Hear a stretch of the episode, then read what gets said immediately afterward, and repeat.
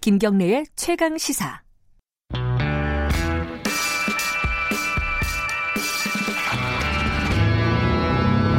더 이상 waiting은 없다. 박대기 고속 경제. 네, 박대기의 고속 경제. 오늘도 KBS의 박대기 기자 나와 있습니다. 안녕하세요. 네, 안녕하십니까? 더 이상 waiting은 없다. 이게 아마 어, 어 박대기 씨그 예. 이메일이 waiting이죠? 예. 그것 때문에 대기. 아마 지금 아시는 분들은 다 아실 겁니다.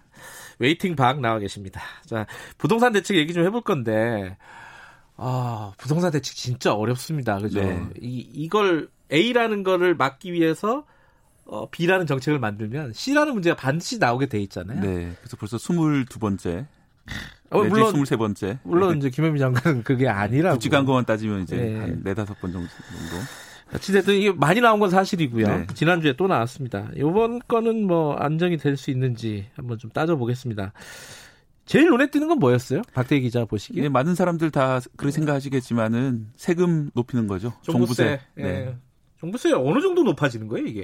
최고 세율이 3%에서 6%로 올라가는데요. 그건 진짜 진짜 일부인 거죠? 예, 그거는 음. 이제 뭐 주택 가격이 뭐 200억 가까이 돼야지 하하하. 되는 거고요. 아, 진짜들 부자들, 진짜 예. 부자들. 예. 실제로 걸릴 만한 구간을 예. 따져보면 15억에서 23억 정도 가진 분들 시세 기준으로 예, 그분들은 꽤 있을 수 있죠. 예. 그분들은 어, 기존에 1%였는데 2.2%로 두 배보다 좀 더 높게 올라갔고요. 아, 꽤 높네요. 예, 23억에서 63억 구간은 기존에 1.4%였는데 3.6%까지 올라갑니다. 이것도 두 배가 넘네요. 두배 넘게 오. 올라간다고 생각하시면 되고요. 음. 많이들 따지시는 게 이제 이런 케이스가 있는데 예, 실제 실제 돈으로 예, 한번 환산해서 계산해 봅시다. 예. 어, 서울 강남구의 은마 아파트라고 오랫동안 재건축 기다리고 예. 있는 아파트가 있습니다. 거기 34평 그러니까 전용 면적 84제곱미터 한 채 가지고 있고 네. 또 동시에 아현동 마래푸 마포 래미안 푸르지오라는 아, 그 마래푸가 예. 그래요? 처음 듣네. 업계에서 이렇게 부르더라고요. 아, 그래요? 34평 마찬가지로 84제곱미터 예. 이렇게 두 채를 가지고 있는 분 같은 경우에는 따져보면 올해 종부세가 1,800만 원이었는데 네. 내년에는 4,900만 원으로 거의 5천만 원 가까이 내야 되는 그런 상황이 됐습니다. 오, 또 절대 액수도 두 배가 넘어가 버리는군요. 네, 이런 상황이면 그래서 음흠. 이분 같은 경우에는 종부세 외에도 따로 재산세를 내기 때문에 네. 다 합쳐보면 상당한 금액이 될것 음, 같습니다. 그러면 이런 사람들 이게 지금 이제 이주택자, 네. 다주택자를 얘기를 한 거잖아요. 어, 그죠? 이제 규제 지역 다주택자. 그죠. 네. 근데 아까 이제 송석준 의원 같은 경우에는 네. 부담을 시키는 목적은 알겠는데 네. 이 올려봤자 기대 수익이 더 높으면은 안 판다. 네. 뭐 이런 얘기를 하는데 이, 이, 정도면 꽤 올린 건 사실인 것 같아요. 네, 저도 이제 부동산 카페 이런 그 어, 분위기가 어때요? 네, 분위기 상으로는 아, 팔아야 되는 거 아니냐 이런 상당한 그런 반응이 나오고 아, 있어가지고. 이 정도면은 예. 음. 왜냐하면 이제 한해 5천만 원을 세금으로 낸다면은 음. 거의 뭐 한 직장인 한 사람의 모든 수익을 갖다가 돈 벌어서 다 내야 되는 그런 상황이 될 수 있기 때문에. 그러네요. 이거는 네. 진짜 부자가 아니면 집에 뭐 몇십억 네. 쌓아놓고 사는 사람이 아니면은 어, 부담감을 갖고 결국은 한 채만 남기고 팔 수밖에 없는 상황을 만들려고 이제 정부는 네. 이런 걸 다만 거죠. 이런 점은 네. 있습니다. 이게 이제 2주택자 이상에 대해서 이렇게 과세를 강하게 하는 거기 때문에 네. 1주택자 같은 경우에는 좀 강남에 비싼 집이라 할지라도 그렇게까지 많이 올라가는 건 아닙니다. 부담이. 음. 예를 들어서 이제 서초구에 있는 45평 아파트 네. 그러니까 전용 면적 111제곱미터 같은 경우에는 종부세가 올해 한 970만 원 정도 나오는데요. 음. 어, 내년에는 1,700만 원 정도로 그것도 뭐 두 배 가까이 음. 올라가긴 하지만 뭐 그 정도까지는 어떻게 보면 부담을 할 수 있는. 선까지 올라가고요. 네. 그렇기 때문에 아마 두 채 있는 사람은 다 팔고 한 채로 정리하면서 좀 넓은 평수 좋은 아파트로 가지 않을까 그런 예상도 되고 있습니다. 예, 요거 시장이 어떻게 반응할지는 진짜 봐야 알 것 같아요. 네. 지금 상황이 또 더군다나 이제 돈이 많이 풀려 있는 상황이라 가지고 네. 어떻게 될지는 모르겠어요. 근데 어쨌든 자 이게 어 종부세는 이제 일종의 보유세 일종인 거고요. 네. 그거 말고 양도세도 이제 올리겠다. 이게 네. 불로소득을 없애겠다는 거잖아요, 사실은. 네. 이건 어느 정도 올라가는 겁니까? 일단 그 초단 거리 초단 기간 매매에 대해서 양도세가 많이 예. 올라갑니다. 기존에는 1년 미만 같은 경우 40%였는데 예. 70%로 올리고요. 또 2년 미만은 기본 세율이었는데 60%까지 올려 올리게 됩니다. 그러니까 음. 집산 다음에 2년 안에는 팔지 말라 뭐 이런 음. 신호를 준 거라고 볼 수 있죠. 참 어렵네. 그리고 2주택자, 3주택자 예. 같은 경우에도 어, 기본 세율보다 10% 포인트 2주택자, 예. 3주택자는 20% 포인트 세율을 올리기 때문에 다주택자도 뭐 더 이상 이제 양도 차익을 누리기 어렵게 이렇게 만들어 놨습니다. 그래서 음. 이게 아마 시행 일자가 좀 나올 텐데 네. 시행 일 전에 2주택자나 3주택자는 빨리 집을 팔면은 네. 10% 내지 20% 포인트 정도 세금을 음. 깎아준 효과가 있기 때문에 음. 어, 매물을 좀 시장에 많이 출현시키기 위해서 이런 제도를 만든 것 같습니다. 뭐 이건 뭐 양도세도 그렇고 종부세도 그렇고 갖고 있으면 돈 안 되니까 내놔라 뭐 네. 이런 정책인 거고요. 근데 요거 이제 요거는 이제 어 가지고 있는 사람들에 대한 정책인 거고 어, 공급책이 항상 좀 부족하다는 얘기가 뭐 일부 있었습니다. 네, 이번에는 그동, 좀 나온 게 있나요? 네, 그동안 말씀하신 것처럼 공급책이 많이 부족했고 네. 지난번 이제 대통령의 말에서도 어, 앞으로는 이제 공급책 좀 늘려라 이런 네. 이제 지시사항이 있었거든요. 네. 준비는 하고 있는 것 같은데 공급이라는 게 이렇게 세율을 올리는 것처럼 금세 할 수 있는 건 아닙니다. 그렇죠. 숫자 바꾸는 게 아니라 이거 집을 네. 져야 되는 거잖아요. 이번에는 네. 대략적인 방향성만 나오고 음. 뭐 여러 가지 대안 중에 있을 수 있는 대안들 이런 식으로 좀 간접적으로 표현을 했습니다. 그래서 이게 된다 안 된다는 아니지만 뭐 이런 식으로 가능할 수 있다 이 정도로 나왔는데요. 예. 대표적인 게 도심 고, 밀도 개발을 위한 도시 계획 규제 개선 음흠. 그리고 3기 신도시 지금 추진 중이잖아요. 예. 용적률을 상향시키겠다. 음. 가구수를 좀 늘릴 수 있는 거죠. 그리고 도시 주변 유휴부지, 국가시설 부지 등 신규 택지를 추가 발굴하겠다. 음흠. 또 공공 재개발 재건축 방식의 경우에는 어, 도시 규제 완화를 통해서 청년 신혼부부용 공공 임대를 늘리겠다. 뭐 이런 것들이 있습니다. 하지만 이제 시장에서 많이 관심을 가졌던 재건축 완화에 대해서는 일단 선을 그었습니다. 재건축 완화는 없다. 이렇게 음. 선을 그었습니다. 실제로 그 얼마나 얼마나 정도의 물량이 추가로 나올 수 있을지는 아직까지는 좀 지켜봐야 될 것 같습니다. 재건축 관련된 건 얘기 안 했어요? 정부가? 어, 그러니까 재건축에 대해서는 음. 완화 되지 않겠냐 이런 의견도 있었는데 음. 완화하지는 않겠다라고 장관이 이제 기자 음. 인터뷰 인터뷰에서 말을 했습니다. 아까 이제 송석준 네. 어, 위원장 같은 경우에는 미래통합당 어, 재건축을 아주 획기적으로 네. 어, 규제 완화를 해야 된다라고 예. 했는데 그, 그 부분은 입장이 완전히 다른 거예요, 그죠? 그렇죠. 그게 좀 좀 개인적으로 좀 안타까운 그런 점인데요. 음. 왜냐하면 지금 일기 신도시 같은 경우에 다 30년이 됐거든요. 음. 강, 저 일산이라든지 분당이 30년이 됐는데 언젠가는 재건축을 해야 됩니다. 음. 그러면 물론 이제 한 번에 많이 재건축을 하게 되면은 임대료가 올라간다든지 그렇죠. 원주민들이 네. 떠난다든지 네. 문제들이 많이 있는데 그렇기 때문에 좀 계획을 세워가지고 음. 단계적으로 재건축하는 그런 게 좀 필요한 그런 시점이 아닌가 생각이 듭니다. 음.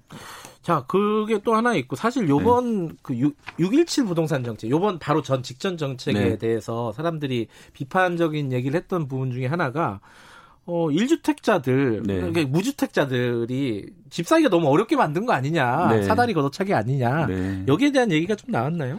네, 여기 대해서 이제 생애 최초 특별 공급이란 제도가 있는데 네. 그걸 좀 확대해가지고 어, 기존에 이제 민영, 그 국민주택뿐만 아니라 민영주택에도 도입을 하겠다. 음. 그러, 고 어, 민영주택 중에 공공택지는 분양 물량의 15%, 민간택지는 7%를 배정한다. 이렇게 됐습니다. 그래서 네.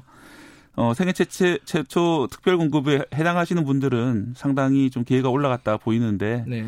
반대로 이제 좀 나이가 많으신 분들이나 오랫동안 준비하셨던 분들은 그쪽에 좀 퍼센트 깎이는 거기 때문에 음흠. 약간 좀 단점도 있습니다.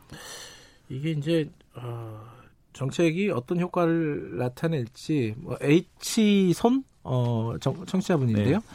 정책 효과가 궁금하네요. 은퇴자 가정부터 도망 나올지 어정쩡하게 들어가 있는 신혼집부터 쫓겨날지. 그러니까 약간 좀 어, 의아한 부분이 있는 거예요. 이분 네, 입장에서는. 은퇴자가 아무래도 좀 수입이 없기 때문에 그렇죠? 세금 내실 때 조금 어려움이 있기 때문에 네. 물량이 나올 수 있겠죠. 예.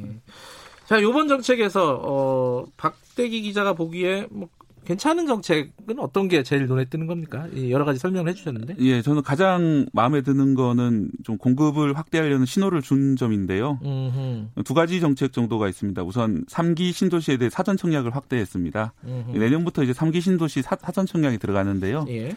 어, 기존에는 9천 세대 정도 사전 청약을 받는다고 했는데 네. 내년에 3만 호 이상을 사전 청약을 받는다고 했습니다. 그래서 음흠. 제 주변에도 집 없는 3, 40대 분들이 많이 관심을 가지시더라고요. 왜냐하면 이제 당장 입주는 좀 멀었지만은 내년에 청약을 받을 수 있으면 장기적인 자기 주거 계획을 세울 수가 있잖아요. 어, 갑자기 이제 시장에 한 3만 호 정도의 추가 물량이 들어오는 거기 때문에 네. 좀 안정에 좀 도움이 될 것 같습니다. 지금 그 은행에 가보면은 은행 창구에 계신 분들한테 들은 얘기인데 네. 한 30대 정도 되는 분들이 거의 울면서 대출을 받는데요. 어, 왜 그래요? 대출금을 오래오래 갚아야 되고 이자도 좀 내야 되고 하는데 네. 대출 받기 싫은데 어쩔 수 없이 대출 받아가 집을 사, 사야 될 것 같다. 아, 네, 울면서 대출 받는다 한마디로. 지금, 왜냐면은 지금 안 사면 못 살 것 같으니까. 네, 지금 그러니까 패닉 그런 바잉 네. 시장이기 때문에 지금 안 사면 영원히 집을 못 살 것 같다. 그래서 많이 부담이 되고 어떻게든 돈을 끌어모아가지고 있는 대로 끌어모아서 집을 따라 사고 있는데 네. 이분들이 그렇게 하는 이유가 시장에 그분들이 원하는 그 깨끗한 새 아파트가 아주 드물고 아주 비싸졌기 때문에 그렇거든요. 네. 그렇기 때문에 삼기 신도시가 들어온다면은 뭐 그런 쪽으로 좀 물량 그 물량이 많이 들어오면서 뭐 그런 분들이 억지로 집을 사야 되는 그런 상황들이 없어지면은 음. 아, 좀 이따 사도 되겠구나. 이런 좀 긍정적인 신호가 시장에 들어갈 수 있다고 생각이 들고요. 예. 또 한 가지는 그 문제가 많았던 주택 임대 사업자 제도를 음. 아예 폐지를 했습니다. 예. 그래서 어, 추가로 주택 임대 사업자로 들어가는 물량이 차단이 됐고요. 그리고 기존 주택 임대 사업자 같은 경우에는 이걸 그만두게 되면 원래 3천만 원까지의 과태료를 냈어야 됐거든요. 네. 근데 그 과태료를 없애버렸어요 이번에. 그래서 음. 기존 임대사업자들이 빠져나올 수 있는 퇴로도 열어줬습니다. 그렇기 음. 때문에 뭐 이분들이 좀 더 판매하는 물량이 있으면은 그런 것도 시장에 공급될 수 있을 것 같습니다. 음. 공급 부분에서 어, 여러 가지 눈에 띄는 부분들이 있었다. 네. 근데 공급을 많이 한다고 또 이게 해결되는 게 아니잖아요. 또 임대료 올라갈 수도 있고, 네. 뭐 재건축 같은 규제 풀면은 또 문제가 생길 수도 있고 여러 가지가 있지 않습니까 지금? 네. 그래서 말씀드린 것, 것처럼 한 번에 재건 갑자기 재건축 재개발 많이 하게 음. 되면은 어, 서울 지역이라든지 수도권 지역 전체적으로 주택이 부족해질 현상이 있거든요. 과거에도 네. 그런 현상이 있었고요. 어, 그렇기 때문에 좀 그런 걸 막기 위해서 해마다 네. 어느 정도까지 재건축 재개발을 한다는 것을 좀 확실하게 계획을 가지고 좀 일관되게 음. 추진할 필요가 있습니다. 과거에 주택 200만 호 건설 사업 혹시 기억하십니까? 어, 노태우 대통령. 예, 네. 그때가 이제 1990년대 초였는데요. 사실 서울 아파트가 지금만 문제였던 건 아닙니다. 1980년대 말에도 엄청나게 문제였거든요. 한 해 20% 음. 이상씩 올라오고 그랬어요. 아. 지난해 서울 강남 아파트 가격이 인상이 1.4% 올랐거든요. 네. 그런데도 이렇게 난리인데 음흠. 1980년대 말에 20% 이상 올랐을 때는 얼마나 난리였겠습니까? 그때도 음. 어, 집값 때문에 결혼을 못 하겠다. 뭐 아. 사회가 파탄 난다 이런 걱정이 많았는데 40, 년 전에도 똑같은 예, 일이. 예. 뭐 세상이 돌고 도는 거죠. 그런데 음. 그 문제를 해결했던 게 일기 신도시였거든요. 음. 그래서 200만 호를 건설을 하니까 그 정도로 이제 공급이 많이 들어오니까 1991년부터 98년까지는 사실상 내려갑니다. 음. 20, 1990년에 29% 올랐는데 1991년부터는 마이너스가 됐고 계속 내려가는 그런 추세로 한 8년 가까이 내려갔거든요. 뭐 그런 걸 생각해 보면은 적절한 공급이라는 게 꼭 필요하다는 거죠. 근데 지금 뭐 3기 신도시 네. 이미 발표했고 그죠? 네. 그러니까 공급 정책을 안 하는 건 아니잖아요. 예, 그렇죠. 근데 좀 시차가 있다 보니까 음. 그래서 아까 말씀드렸던 대로 조기 청약하고 이런 이유도 좀 시장이 그런 시, 신호를 주기 위해서 한 것 같습니다. 아, 이게 참 이, 근데 결과적 문제는 이런 어떤 정책적인 문제도 있겠지만은 이 돈이 많이 풀렸다는 게 핵심인데 네. 그게 정리가 안 되니까 지금 상황 코로나 19 등등을 네, 해가지고 맞습니다. 저금리 상황. 네. 그래갖고 이 문제가 사실 풀리기가 되게 어렵다. 네. 그래서 그 어떤 금리 정책이나 금융 정책을 더 적극적으로 써야 되는 거 아니냐 오히려 그렇게 얘기하는 쪽도 분명히 있긴 하죠. 그죠? 네, 돈이 있는 분들한테 좀 다른 투자처를 마련해 주자 뭐 이런 음, 얘기도 있습니다. 예. 근데 지금 사실은 22번째라고 네. 어, 얘기하는 이 정책들이 나올 때마다 계속 핀셋 정책 그리고 추격 정책이라고 해야 되나? 뭔가 네. 일이 벌어져 두더지 잡기 정책 이런 비판들이 많았잖아요. 요번은 좀 달라졌나요? 어떻습니까? 이번에는 이제 지난번 대책이 나온 다음에 어 사람들이 불만이 있었던 점이 좀 있습니다. 예를 들어서 수도권 외곽 지역에 있는 그동안 비규제 지역이었던 지역이 갑자기 규제 지역에 들어갔거든요. 그렇죠. 그러면서 그쪽에서 기존에 받을 수 있던 대출금보다 훨씬 적은 대출금만으로 떨어졌습니다. 그 음. LTV 규제를 하기 때문에 어, 그런 그런 지역 때문에 결국 영화 포스터 실미도를 배경으로 우리가 왜 규제 지역입니까 이런 패러디까지 유행했었거든요. 실미도까지 규제 지역이 들어간 것처럼. 아 맞다 실미도가 예. 그거는 이제 뭐 행정 행정 그상그 예. 그뭐 실미도는 그렇게 예. 차, 뭐 행정상 차고 내진 행정상 어쩔 수 없는 거라고 하지만은 예. 뭐 실미도 비슷한 지역에 있는 외곽 지역까지 우리 다 음. 규제를 넣어버리니까 음흠. 우리는 억울하다. 우리는 별로 오르지도 않는데 왜 규제 지역이냐 음. 이런 좀 억울한 마음을 담아서 그런 패러디를 만들었었는데요. 네. 이번에 그런 분들에 대해서는 어 1주택자인 경우에는 어, 기존과 동일하게 잔금 대출을 받을 수 있도록 규제를 바꿨습니다. 그래서 음. 뭐 그런 억울함은 좀 사라진 것 같습니다. 예. 어찌됐든 요번 거는 그래도 뭔가 효과가 나타날 거라고 예상하십니까? 뭐 이게 뭐, 뭐 점치는 건 아닌데 네. 뭐 박대 기자 보시기에는 종부세를 보신 것처럼 두 배 이상 음. 올렸기 때문에 어 실제로 이제 상당히 걱정되는 금액까지 음. 다주택자 입장에서 보기에는 걱정되는 금액까지 올라갔기 때문에 신규 매물은 분명히 출현할 것 같고요. 예. 또 하나 드리고 싶은 말씀은 서울 아파트 가격이 아까 말씀드린 것처럼 영원히 올라가지는 않습니다. 음. 자산 가격이라는 건 뭐 오를 때가 있으면 또 내릴 때도 있거든요. 금값도 예. 마찬가지고요. 예. 어, 아까 말씀드린 것처럼 1990년대에는 제가 이제 대학 다닐 때였는데 그때는 사실 아파트 가격이 큰 문제가 아니었어요. 왜냐하면 계속 내리고 있었기 때문에 음. 어떻게 뭐 되겠지라고 다 생각하고 있었고요. 네. 그리고 2010년경에도 아파트 가격이 내려갔었거든요. 음. 뭐 그런 걸 다 생각해 그때는 2010년경에는 저도 이제 그때 기억합니다만 많은 또 경제 전문가들이 어, 우리나라 이제 퍼펙트 시스템을 연다. 음. 인구가 준다. 음. 뭐, 일본처럼 버블이 폭발할 거다. 더 이상 집을 사면 안 된다. 그, 아파트 사면 바보다. 뭐 이런 말까지 있었거든요. 집 팔았잖아요. 저. 그렇죠. 이제 그때 집 파신 분들이 많아요. 망했어요. 그래서, 어, 이 돌아보면 불과 10년도 안 된 그런 일인데, 음. 그 시장이라는 게 바뀌는 거거든요. 그래서 지금 눈물을 흘리면서 이렇게 무리하게 집 사시는 분들은 꼭 그럴 필요가 있을까 저는 솔직히 음. 그런 생각이 들고요. 네. 또 기다리다 보면은 적당한 물량이 공급이 되면서 내리는 또 국면이 올 거고 또 그때 되면은 또 지금 집 사면 안 된다 뭐 이런 여론이 음. 지배적인 때도 또 오겠죠. 알겠습니다. 네. 박태기 기자랑 얘기하다 보니까 어, 한 몇백 년 사신 분 같아. 여유가 항상 있으십니다. 세상 사람이 다 그랬으면 좋겠는데 바쁘신 분들도 많아가지고. 자 오늘 여기까지 듣죠. 고맙습니다. 네, 고맙습니다. 박대기의 고속경제 KBS 박대기 기자였고요. 김경래 최강시사 듣고 계신 지금 시각은 8시 47분 향해 가고 있습니다.